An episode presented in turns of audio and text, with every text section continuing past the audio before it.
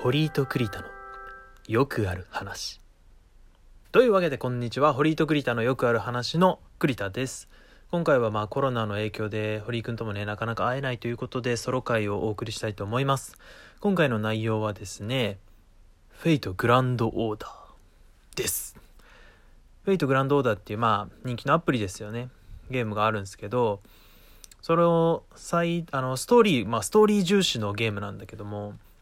そこのストーリーの最新話がつい、えー、1週間前ぐらいか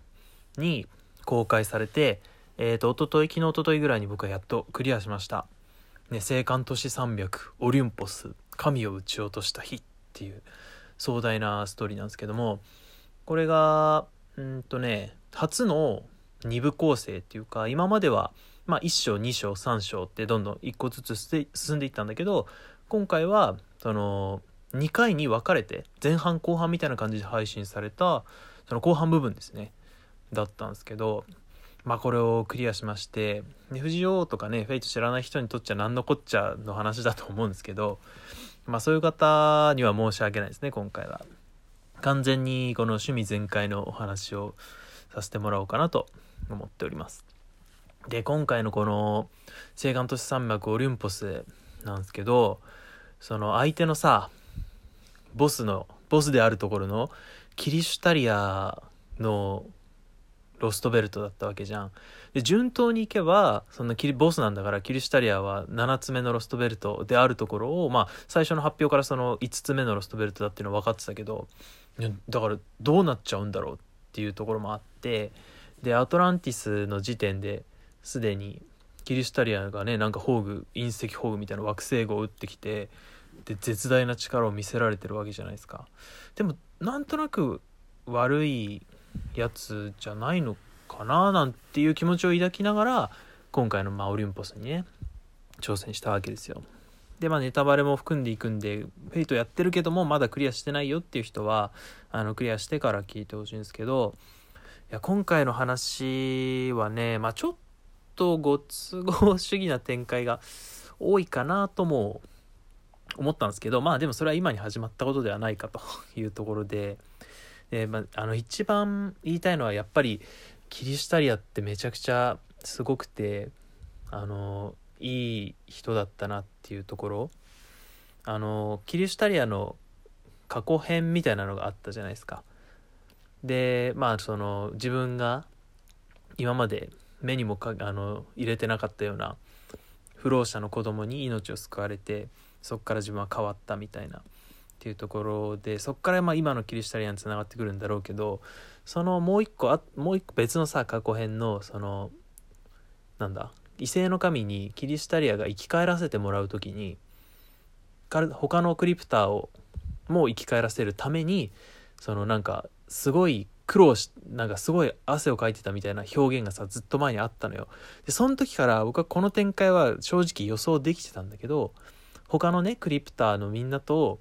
あのキリシタリアも多分そのパラレルワールドというか夢の世界みたいなところで多分人理修復藤丸律香と同じ人理修復をやったんだろうな。しかも人数分やったのかなっていうのは僕思ってたのずっと。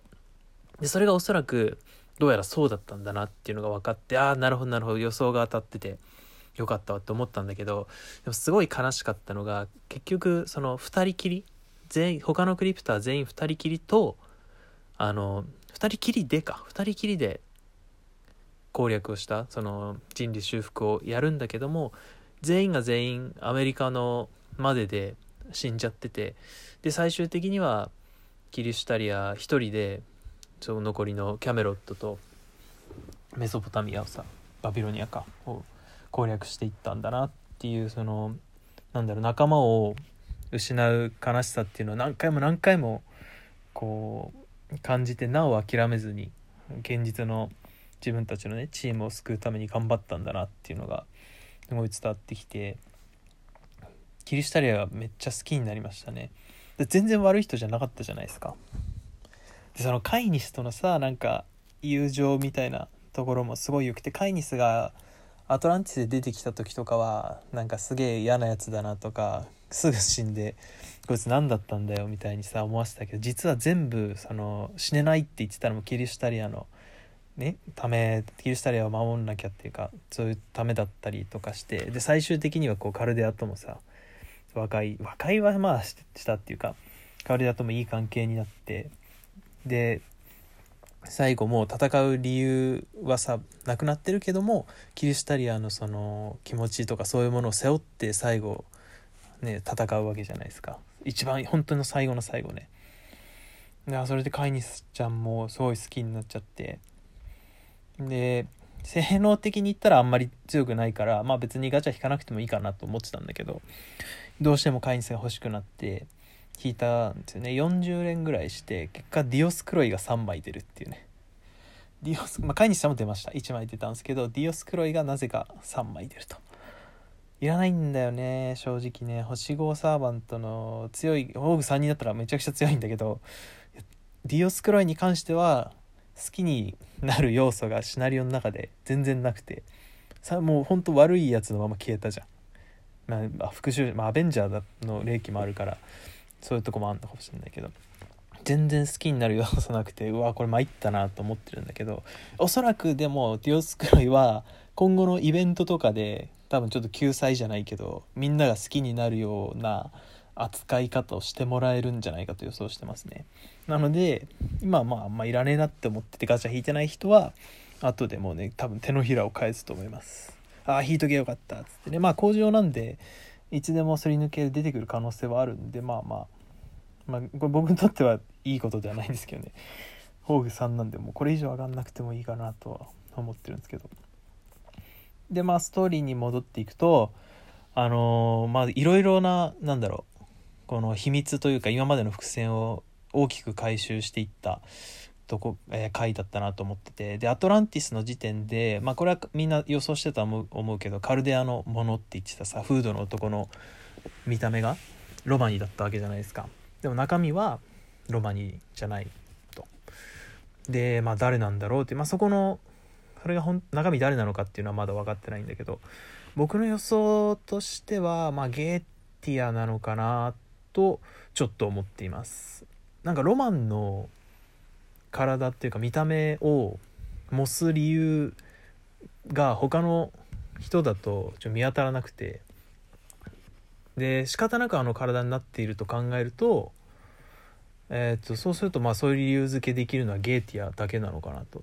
ゲーティアがなんか限界するにあたってどうしてもそのソロモン王とかの見た目じゃないとできなかったっていう理由でまあなんとなくゲーティアが中身なのかなとかもちょっと思ってるねガルデアはあんまりよく思ってないみたいなところもあったんでそうなのかなと。思っていますよでついにコヤンスカヤのさ正体も出たわけじゃないですか。ビーストだった。まあビーストだったのは分か分かりきってたけどなんかついになんか本気出してきて戦ってまあ全然ストーリー上の戦いでは勝つけど、まあ、全然無傷みたいな感じで終わってさ今後出てくると。で、まあ、今までのロストベルトの力を吸収してるような表現があったんで次に戦う時にはまたもっと強くなってて完全体になるのかなと思ってるんだけどまあコヤンスカヤもねなんとなくなんとビーストなんだけど闘というか仲間になる流れあるのかなっていうのがちょっと思ってますね。あのまたゴルドルフ所長が やってくれると思うんだよね。あのコヤンスカヤがすごいもう死にそうみたいになった時にあのコヤンスカヤを助けるのはゴッフだと思うのよ。なゴッフが なんか助けることによって結果なんかまあ仲間完全な仲間にはならないしても今回の飼い主ちゃんみたいにちょっと共闘するみたいな展開あるんじゃないかなというのはね思ってますね。で出ましたね。あの U-オルガマリー。なんかあれウルトラらしいんですけど。ウルトラ・オルガマリーっていうのも出てきてビースト7でクラスビーストのさ7って他の1から6までのビーストが全部出てから最後に現れるみたいなのどっかで読んだような気がするんだけど間違いかな。急に出てきたから相当やべえなとびっくりしたんだけど。ちょっとギャグっぽかったよねあそこはね。急になんかスペースサーバントユニバース時空というかなんかそういうイベントが始まったグダグダイベントかとかなんか勘ぐったけど出てきてあこっからあいつをどうやっていくのかちょっと全然読めないよね。なんかどうしてもちょっとギャグっぽさが出てしまっているからあんまりその強い敵として認識しづらいところがあるんだけどこいつに関してはまあちょっと全然ね正体不明なんでどうなっていくのかがすごい気になるところなんですけどもまあ総括するとやっぱキリシタリアがすごい大好きになったね今回では。であのベリルベリルが大嫌いになりましたと。あいつはさ、まあ、もしかしたらねいいやつなのかもって思ってた。もしかしたらなんか期待を裏切って実はすげえいいやつ説を考えたんだけどないねもうこれは。完全に悪いやつだったね。完全にもうその通りでしたって感じ。でまあ次がそのベリルのロストベルトなわけじゃないですか。でしかもロンゴミニアドをさ他のとこから撃ってきてるから完全にもう獅子王がまたいる世界。で FGO ユーザーの皆さんはあのキャメロットではね大きなトラウマを多分植え付けられてると思うんですよ。ね、ガベインクソゴリラに何度も殺されたっていう思い出があると思うんでどうしようもっと強いガベインが出てきたらどうしようって今から相当ビビってるんですけどまあどうだろうね次の公開がもう結構年末ぐらいになっちゃうんじゃないかなと思ってるんだけどもまあ楽しみですね。でビリルは本当に許せないんでキリシタリアキリシタリアなよかったよな。グダオとも絶対仲良くなれるしなんかめちゃくちゃ天才のね、能力のあるグダオって感じだったじゃん。結局性格で言ったらキリシタリアは。そんなキリシタリアを殺したベリルが許せないんでやっぱ次楽しみにしていきたいなと思ってます。他今までの得意点の振り返りトークとかも本当はしたいんで、うん、ちょっと時間見つけてねやっていきたいなと思っております。じゃあまた次回お会いしましょう。さようなら。